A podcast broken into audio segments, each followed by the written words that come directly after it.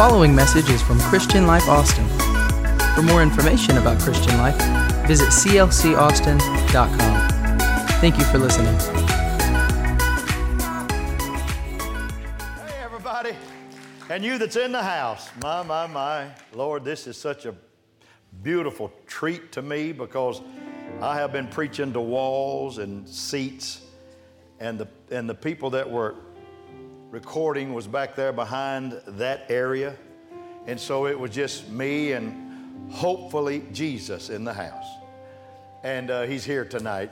I was telling some of the people while the music was going on, and they did such a great job tonight. But I was telling, when I came here 30 years ago, there's a little A frame building here. And of course, we built that building, came over and tore this one down and built the children's building. Now we're building a beautiful new auditorium. And I wish, you I wish we could go over and see it tonight after this is over, but we can't because it's so muddy out front. But the first Sunday that I was here, 1990, we had 22 people in this building, in this house right here. And there's over 30 here tonight. Now, let me tell you why they're here. They didn't get a gold ticket, they didn't get a free pass. But we have internships going on, and we have a ladies' meeting going on for the GLOW uh, conference that's going to happen this month. And there's a lot of meetings going on, a lot of things happening. This church has been doing a lot of planning during this pandemic, during this COVID time, and we're trying to take care of you. We're trying to plan in the distance because we're going to get back together. Wasn't Sunday an awesome day? Wasn't Sunday just an awesome day? Our largest crowd ever since we have come back from COVID, and we just had three great services. And Pastor Brad just kind of teed it up. Jesus teed it up, he just knocked it out of the park. And told us a beautiful story of Zacchaeus, and what a beautiful, beautiful day it was. And I was privileged to be in the overflow room, and, and I got to lift my hands with people over there, and folks came down and sat on the front row with me, and we really broke the code over there. I'm sorry that don't tell Austin, but we broke the code over there. We broke the space between people. We had a full house, and there was folks standing. So what a joy to see people with a heart that wants to come back to the house of God. Before I minister tonight, I want to I want to pray for you in the home that that need healing, need need help, need prayer. Uh, I know it's a it's been a tough time. It's been a tough six months. It really has. Hey, it's been tough on the staff. We get to work here every day, and I know it's been difficult for you. And I'm not going to ask you to touch any screen or anything, or touch a television, or touch a radio dial or anything. Or, but I think it would be good if you'd join hands in the in the room that you're in, wherever you are, with the watch party or with just your family, husband, wife, children. I'd like for you to join hands, and I want to bless you tonight. Before I preach the gospel, I want to bless you in the name of the Lord. And you that's in the building, I want you to receive this also. Dear Father, in the name of the Lord, I bless the congregation that's watching via online, and I bless the people that have come to worship with us here in this auditorium here on Wednesday night. God, let your favor flow, let your grace abound. Let your face shine upon these people. Let them realize, God, that you're as close as the mention of your name. And that name is Jesus. And we honor you here tonight. God, send healing into our homes. Send family love into our homes. Send peace into our homes. And our children going back to school and, and online school, God, bless our kids, bless our children tomorrow as they get up and face another day of online school. God, get us back to normal. Bring us back to normal. Bring us back to the way that we love it and we want it because we want to be in your house and we want to be in your presence. God, let your presence filter in our home tonight and walk with us as we hear the word of the Lord and bless us in Jesus' name. And everybody said, Amen. I love you very much. Thank you, Pastor Randy. Why don't you give Pastor Randy a great hand from your house and from this auditorium? Give him a great hand. David said this one time. He said, One thing have I desired of the Lord, and that will I seek after, that I may dwell in the house of the Lord all the days of my life. To behold the beauty of the Lord and to inquire in his sanctuary. He also said one time, I was glad when they said unto me, Let us go to the house of the Lord. We used to have an assistant pastor here that every time he got up behind this pulpit, that was his scripture reference. He's a pastor now doing well in Houston, Texas. But he used to quote that. I was glad when they said unto me, and he had this old bass voice, and he would just growl and throw it out there. And everybody got excited because he loved being in the house of God. David loved being in the house of God. In fact, he said seven times a day, Will I praise him? And I don't think that David probably wanted to praise him outside the house. I think David said, It's praise time. I'm going to the house of the Lord. There's something about God's house that is just absolutely over and above anything else in this world. God's house. It's my happy place.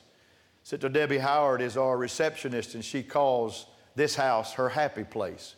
It ought to be our happy place. There's no place like the house of God. Can I get an amen? No place like it. So tonight, for just a little while, I'm going to speak on the splendor of church. I'm going to speak on the splendor of church. Everybody say this is a fantastic place. The house of God. In 1 Kings chapter 10, there's a story that says this And when the queen of Sheba had seen all of Solomon's wisdom and the house that he had built, and the meat of his table, his food, and the setting of his servants, and the attendance of his ministers, and their apparel, and his cupbearers, and how he ascended by which how he ascended to the house of the Lord. There was no more spirit in her. One theologian said she flat out passed out in church, and that was before Benny Hinn's ministry. She fell out in the house of God. I love God's house. I love this story. If you haven't read it, hadn't studied it, it's Old Testament stuff, but we're going to study it tonight. And thank you for being here and thank you for tuning in where you are. I have a question for you tonight. How valuable is one day in God's house to you? How valuable? That's a worthy question.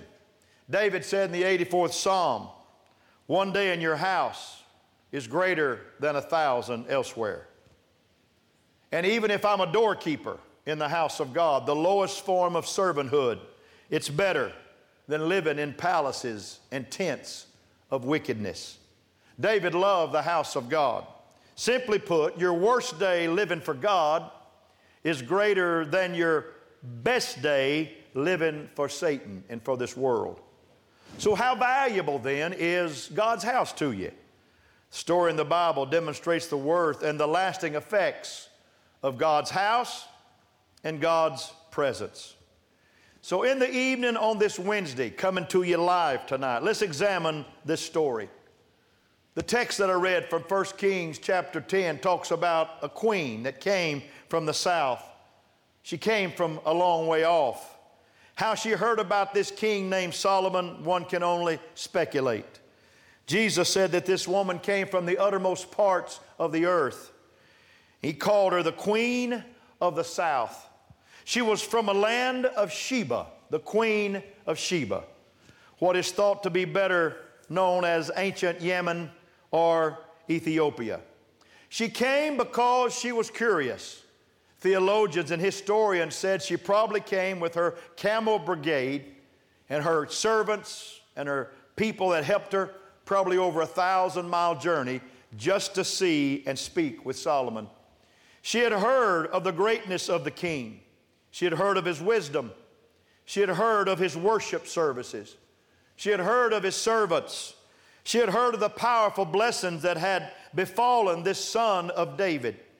And in 1 Kings chapter 10, verse 1, and when the queen of Sheba heard of the fame of Solomon, she came to test him with hard questions.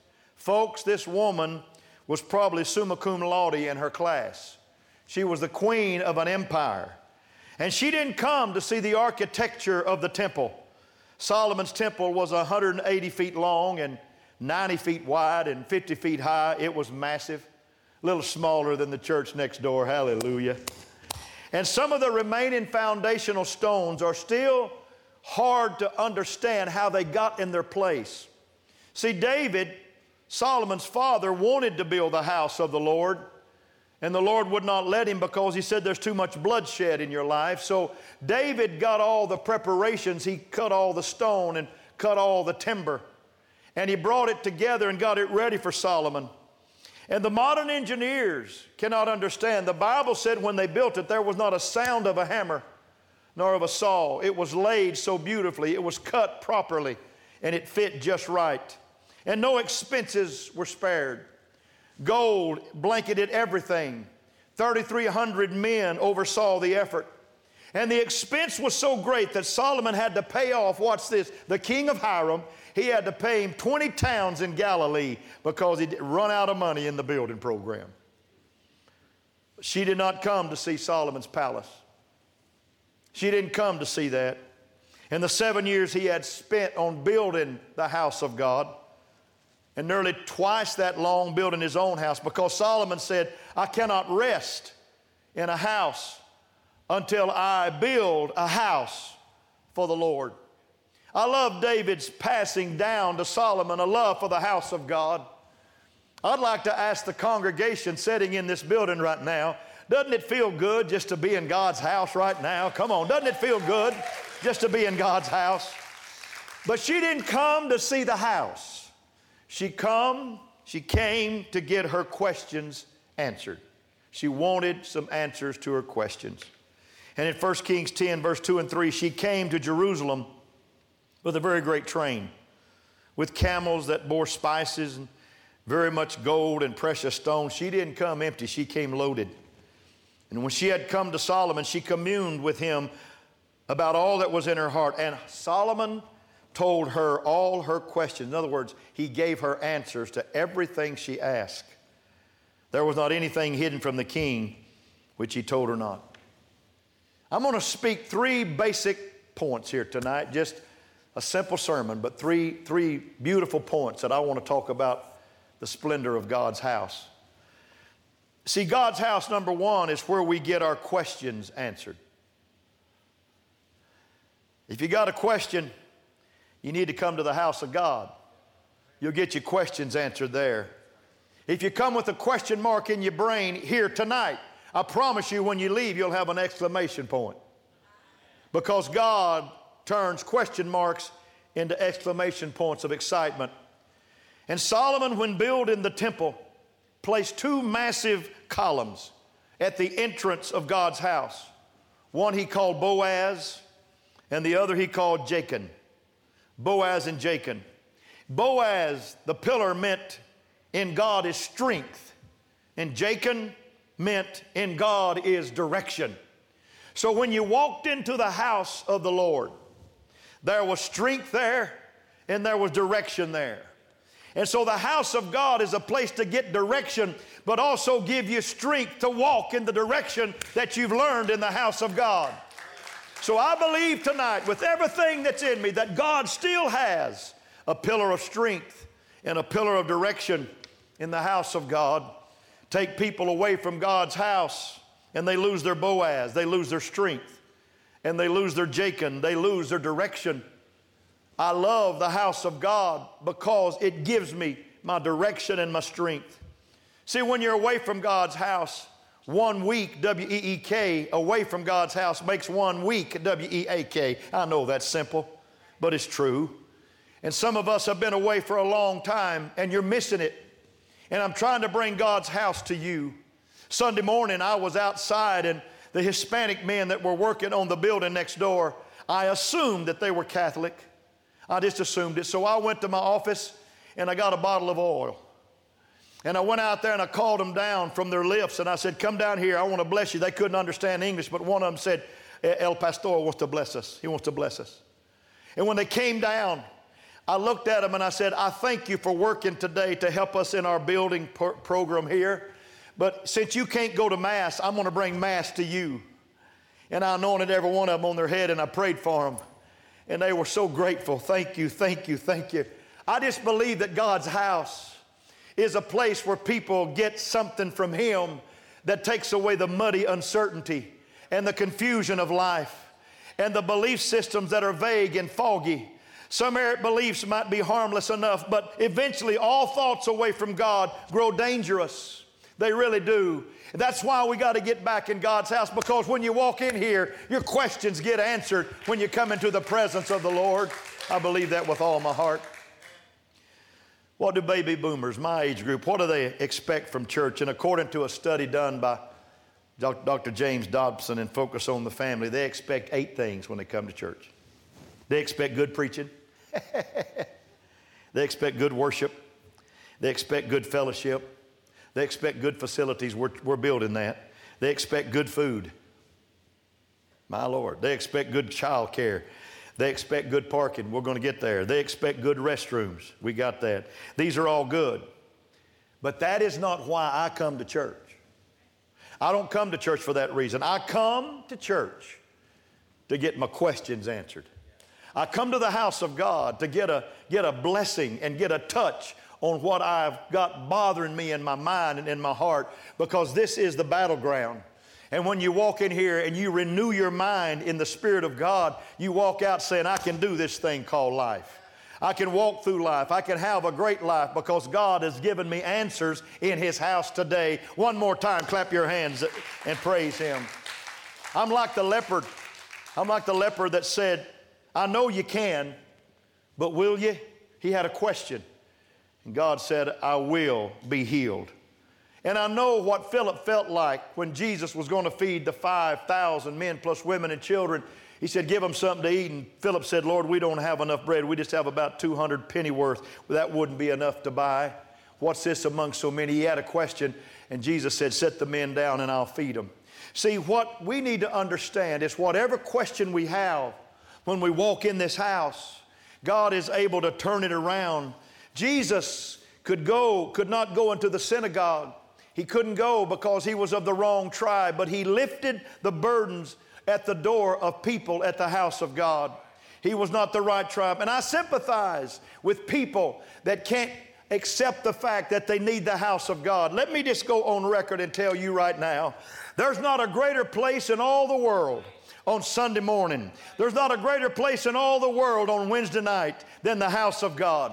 There's not a greater place in all the world. Somebody needs to understand that when Jesus is in the house, all things are possible in your life. You get your questions answered.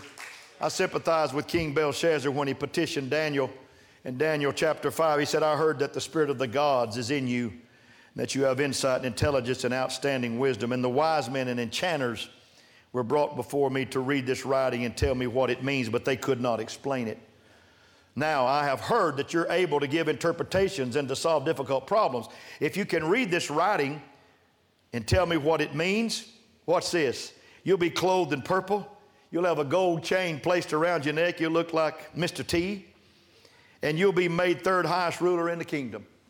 And Daniel answered and said, You can keep your gifts to yourself and give your rewards to somebody else. Nevertheless, I will read the writing for the king and tell him what it means. I don't want your gold. I don't want your rewards. I'm just going to help you with your questions. And I, God will help us help you with your questions. And Daniel told him. But Belshazzar, I want to tell you something. It was not the spirit of the gods that worked. Queen of Sheba, it was not King Solomon that answered your questions. It was the God of Daniel, Mr. Belshazzar. And it was the God of Solomon, Queen of, Queen of Sheba. God empowered Daniel with tremendous insight. He saw what others could not see because God gave him the vision to see. And I do believe in this last hour that there's going to be preaching points around this world and around America where pastors are going to stand in the gap and make up the hedge and declare the salvation of the Lord. And I do believe, I'm just going to say it again, I do believe there will be a revival in the last days. There's going to be a Spirit of God poured out on all flesh. We're not going out with COVID. We're not going out with a pandemic. We're going out with glory. The church will have revival in the last days. And likewise, God appeared to Solomon by night and asked, What shall I give you? And Solomon asked for divine wisdom. Giving, God gave him his request. Today, must we look for Daniel or Solomon? Must we find a gifted divine or seer? No, we have something better than Daniel. We have something better than Solomon. Matthew chapter 12, Jesus said, The queen of the south shall rise up in judgment with this generation and shall condemn it, for she came to hear the wisdom of Solomon. And behold, a greater than Solomon is here. Can I declare to this congregation tonight in your home that I'm not preaching about Daniel and Belshazzar? I'm not preaching about Solomon and the Queen of Sheba right now. I'm preaching about Jesus and Austin, Texas. I'm preaching about a Savior. Somebody help me preach right now. There is nothing that my Jesus can't do.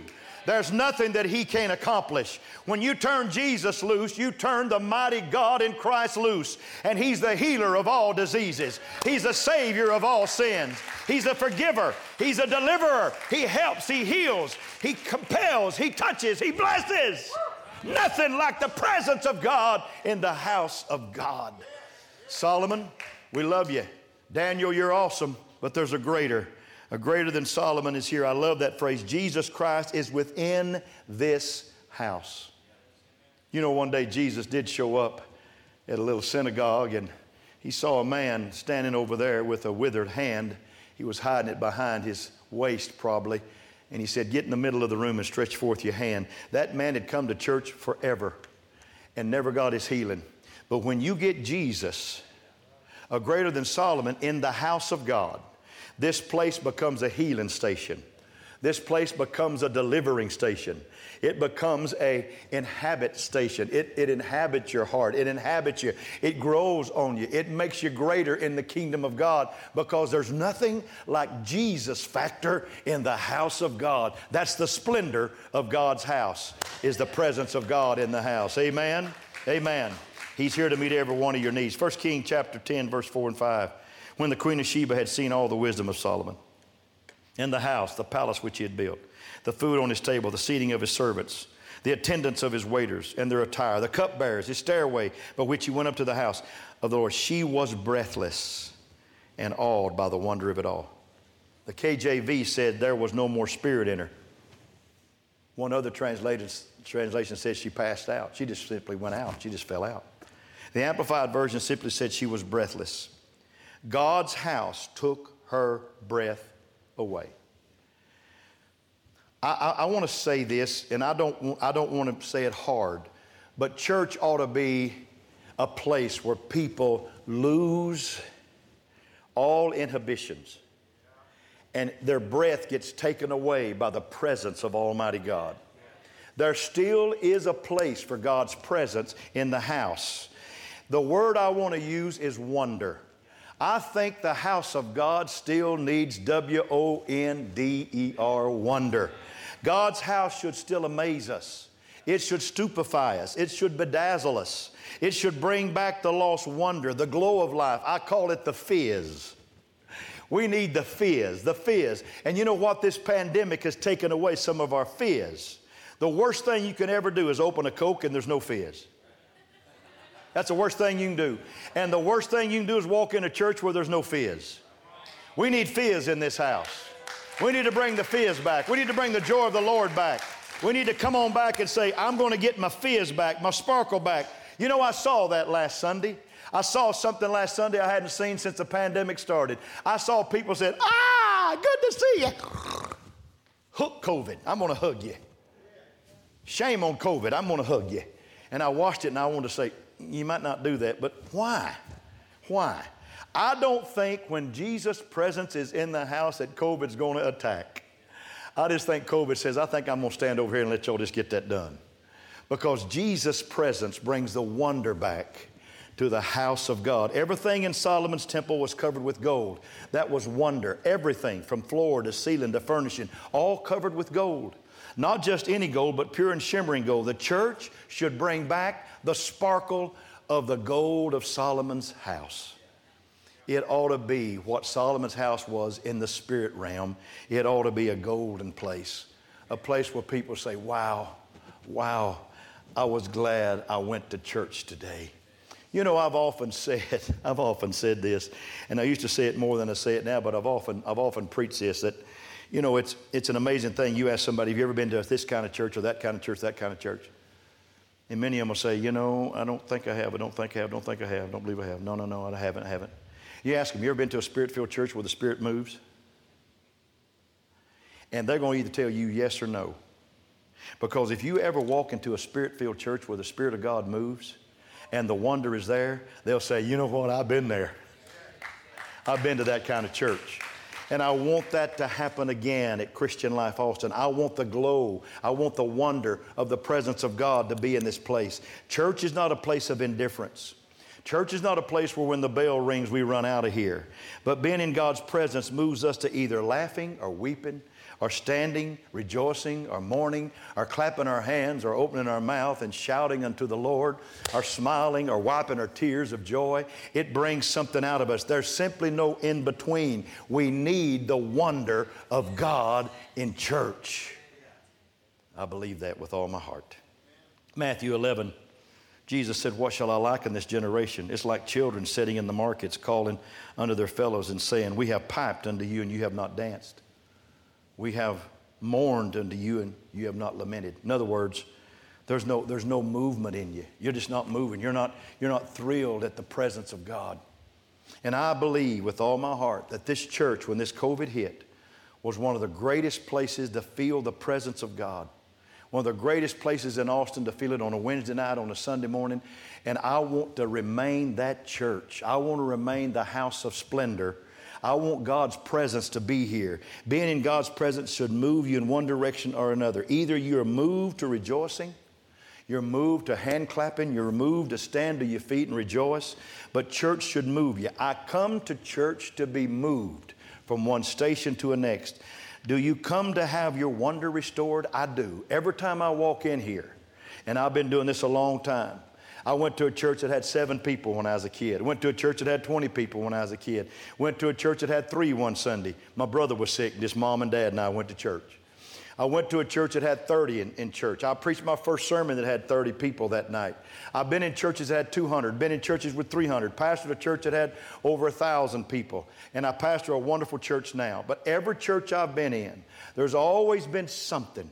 I used to sit under a pastor that had a guitar that didn't even have enough strings on it when I was a kid, but he played with all of his heart and he sang with tears running down his face. And as a little boy, I was moved because there's something about the wonder of the house of God. We should never get away from the wonder. Where else can you enter one way and leave another way except the house of God? Where else can you enter lame and exit walking except in the presence of God? Where else can you come in sightless and leave insightful? Where else does the cold become hot, the discouraged become encouraged? And where else can you be told the truth? And love it down in your soul. And where else can you discover your flaws and rejoice that they're covered by the grace of God? I'm excited about the house of God. I'm excited about the splendor of the house. The church is a wondrous place. My, my, my. The Queen of Sheba is a lot like us. We approach God's house sometime with preconceived notions, you know. Yet she said it was better than I had imagined. Hear her testimony. She said to the king, I love this. It was a true report that I heard in mine own land of thine acts and of your wisdom. However, I believed not the words until I came and mine eyes had seen it, and behold, the half was not told me. your wisdom and prosperity exceeded the fame which I heard. Happy are your men, and happy are your servants who stand continually before you, who hear your wisdom. You know, one thing that impressed the queen was Solomon's wisdom. The other thing that impressed her was the joy of the people in the house. Can I compliment this congregation? I have never pastored a happier church. I'm so happy because you're happy. I feel like a happy pappy. I'm so happy because you're happy. You come to church happy. I don't remember the last time I saw a grump come in the house of God here. We've got happy people, and I love happy people. Do you think that there are people right now who have heard about this church because of our music, because of our joy, because of the presence of God? I say yes. I believe yes. There's people that are waiting right now for this to be over because they want to find a place where Jesus is, where happy people are, and where joy reigns and His presence is there. Amen? I just believe that. And when they arrive here, I prayerfully hope they will find something more powerful than just good church in this world just the eight things that bring good church, more than just a good parking lot, more than just good restrooms and good worship. I hope they find wonder. I hope they find wonder. I pray they find abundant joy. Church needs to show Jesus to the world. Say amen to that. I'm not far from finishing. And to this world, God has given a sparkling church. It's a church filled with faith. It's a church filled with hope and love and power. It's a place where the drab coat of gray is flaked away, and the resplendent glory of God's printed, God's painted again over every aspect of their lives. One more thing about the splendor of God's house in our passage. My favorite thing is this next text. And King Solomon gave to the Queen of Sheba all her desire. Do you believe there's a greater than Solomon here that gives you all your desire? Come on, say amen. Whatsoever she asked besides that which Solomon gave her of his, say, royal bounty, she turned and went to her own country. My third point is simply this not only, not only does God answer our questions, not only does He restore our wonder, but God's house is where you leave with more than what you came with. You might have come in with a few gifts, but you live, leave with your wagons loaded. And you can't wait to get back. Hear me tonight. God's house is where you get more than what you bargained for. The Queen of Sheba came to give Solomon something, but she returned with more than what she imagined. You know, I read this incident in 1 Kings, the account of this same incident is in 2 Chronicles. It states it even more emphatically than Kings does. Regardless of the fine gifts that Sheba brought, Solomon gave her far more in return. The Bible said he gave her of the royal bounty. Now, let me, let me talk to you just a minute, then I'm going to close. Let me tell you about the royal bounty. The royal bounty was reserved for special people. It was a special gift. It was something that was reserved. It was not on the menu, it was that special sauce. I call it that extra Louisiana calls it lagniappe, the extra. They give you a little extra. But it was something that Solomon had tucked away. It was gift, a gift beyond compare, a gift beyond mention. I believe we can compare it to the Holy Spirit coming into our lives. I believe we could compare it to a divine healing in our lives. I believe we could compare it to deliverance in our lives. How many of you have been delivered in the house of God? Come on. How many of you have been healed in the house of God? You know what that is? How many have been received the Holy Spirit in the house of God? Come on. You know what that is? That's the royal bounty. Oh, He'll answer your questions. He'll tell you all you need to know, but there's more than that. There's healing, there's deliverance, there's salvation. It's called the royal bounty. And she went home. It happens every time you come to the house of God. Each time you step in His presence, He loads your wagons down with bountiful blessings. You know, I've had pastors ask me what to do about people in their churches who seemingly can't find their place in the church. And I always ask them when they call, and I'm not the know it all, I don't, I don't have it all, all together, but I ask them, are they givers? Do they give? Are they faithful? Do they give their time and talent? Do they give of themselves to the house of God? Are they just consumers? Are they worshipers? Do they contribute? Do they give of their, of their givings, of their tithe? If that pastor says they do not give of themselves for the kingdom, I'm reminded of the Queen of Sheba who did not even know the God of Israel, didn't know him. Yet she brought a gift to give to one of his servants and got the breath knocked out of her. She went out. She came with her arms full of gifts and she left with a wagon loaded. Listen, when you walk in church, when this pandemic is over and even during it, Walk in giving something to Him. Walk in worshiping. Walk in giving. Walk in sharing. If there's anything you can help the church with, help the church with it. We, we're running low of people during this pandemic. We need everybody, all hands on deck. And when we get the new church going, we're going to need really all hands on deck. We need people that say, Pastor, whatever you have me to do, I'll do it. Whatever you want me to do, I'll do it. I want to be a part of what we're doing here because when you unload your hands, God will fill your wagons up with His goodness and His glory. I believe that with all my heart. It's interesting. Here's a beautiful side note, and I close. Randy, if you'll help me. I want to close with this. It's interesting. In the last 15 years, in the last 15 years, archaeologists in Africa claim to have discovered a legendary civilization of Sheba. And within the heart of the city where they believe that the Queen of Sheba lived is the ruins of a house of worship. The University of Calgary reports that it has an outer court, it has an inner court, and it has a Holy of Holies. Wow, wow, wow. The Queen of Sheba got more than she bargained for. Not only did she leave with riches, she was apparently so impressed with the worship that she decided to take the plans home with her and build her own house of worship in her land. You know, it's good to find God's house, folks, but it's better to find the God of the house. She found the God of the house. And that spirit made her breathless. It took her breath away. So, how lasting, how, la- how long lasting is God's house? A thousand years later in Acts chapter 8, we find a servant to an Ethiopian queen in a desert reading Isaiah, returning from a pilgrimage to God's house. Perhaps Sheba's initial visit sparked the visit of other people. That is the lasting effect of one visit to the house of splendor, the house of God. Jesus said that the queen of the south would rise up in judgment in the last day and condemn those who take God's presence for granted.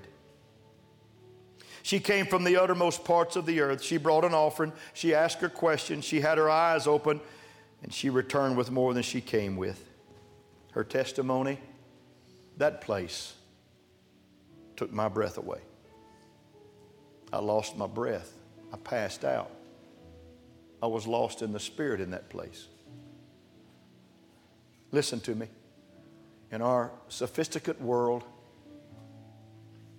in a world that might say, wow, what kind of preaching is that, Pastor Rex? I'll tell you what, it's, it's, it's, it's Holy Ghost preaching. A church needs to be a heart changer. A church needs to be a soul savior. A church needs to be a place where people can get their questions answered and get the wonder restored and leave with more than they ever came with. That's a true church. And we'll have withered things in our life hands and arms and limbs until we get Jesus in the house because it's one thing to be in the house, it's another thing to have Jesus in the house. I want Jesus in our house. I want the greater than Solomon here.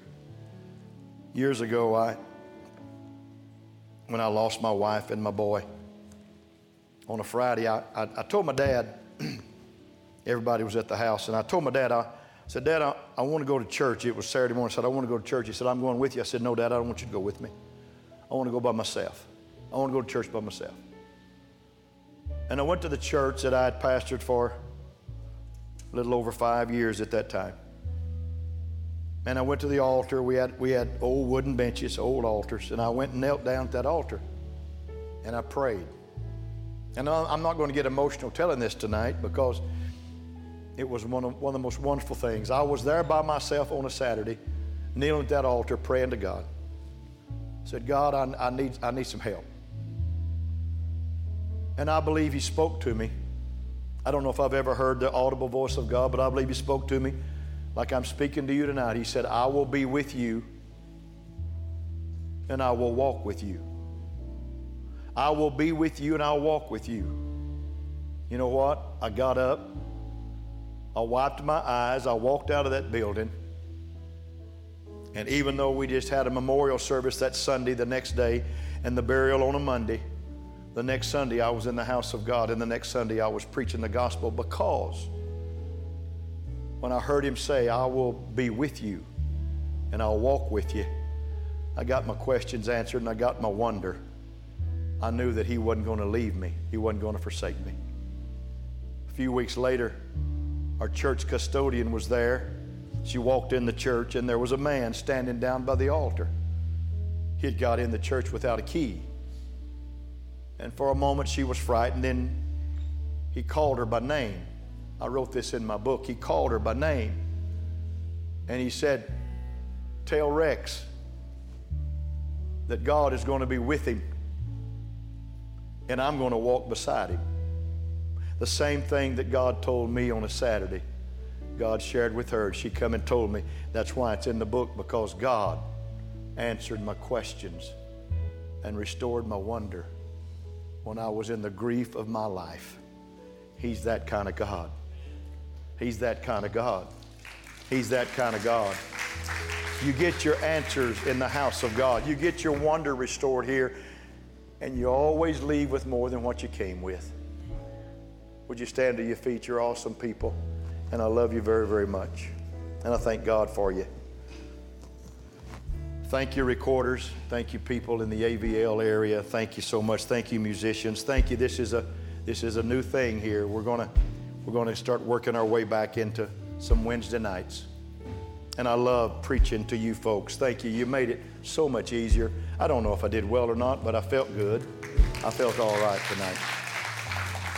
I want you to raise your hands in your home and in this house and say, Jesus, I love the church. I love the splendor of the house of God. I love that I can get my questions answered here. I love that I can have my wonder restored here. And I love the fact that I always leave with more than what I brought. I thank you for that, Lord. I thank you for that. Now, let's praise Him and let's love Him with all of our hearts just for a moment here before we dismiss. Dear Father, I love you right now. And I thank you for your goodness and your mercy and your kindness to us. Thank you for this night. Thank you for the blessings of this night. And thank you for the joy that's in salvation and the joy that we find in the journey. Thank you for the musicians and thank you for the singers and thank you for these precious people that just said, I'm going to go to church tonight. I'm going to be here. I love them and I love this church in the houses tonight. Bring us back Sunday morning to have a great, great day in the presence of the Lord. For it's in Jesus' name, and everybody said, Amen. May His favor and grace and glory be on you. God bless. See you Sunday morning. We'll be preaching the gospel to you on Sunday. God bless. I love you. Have a great, great evening.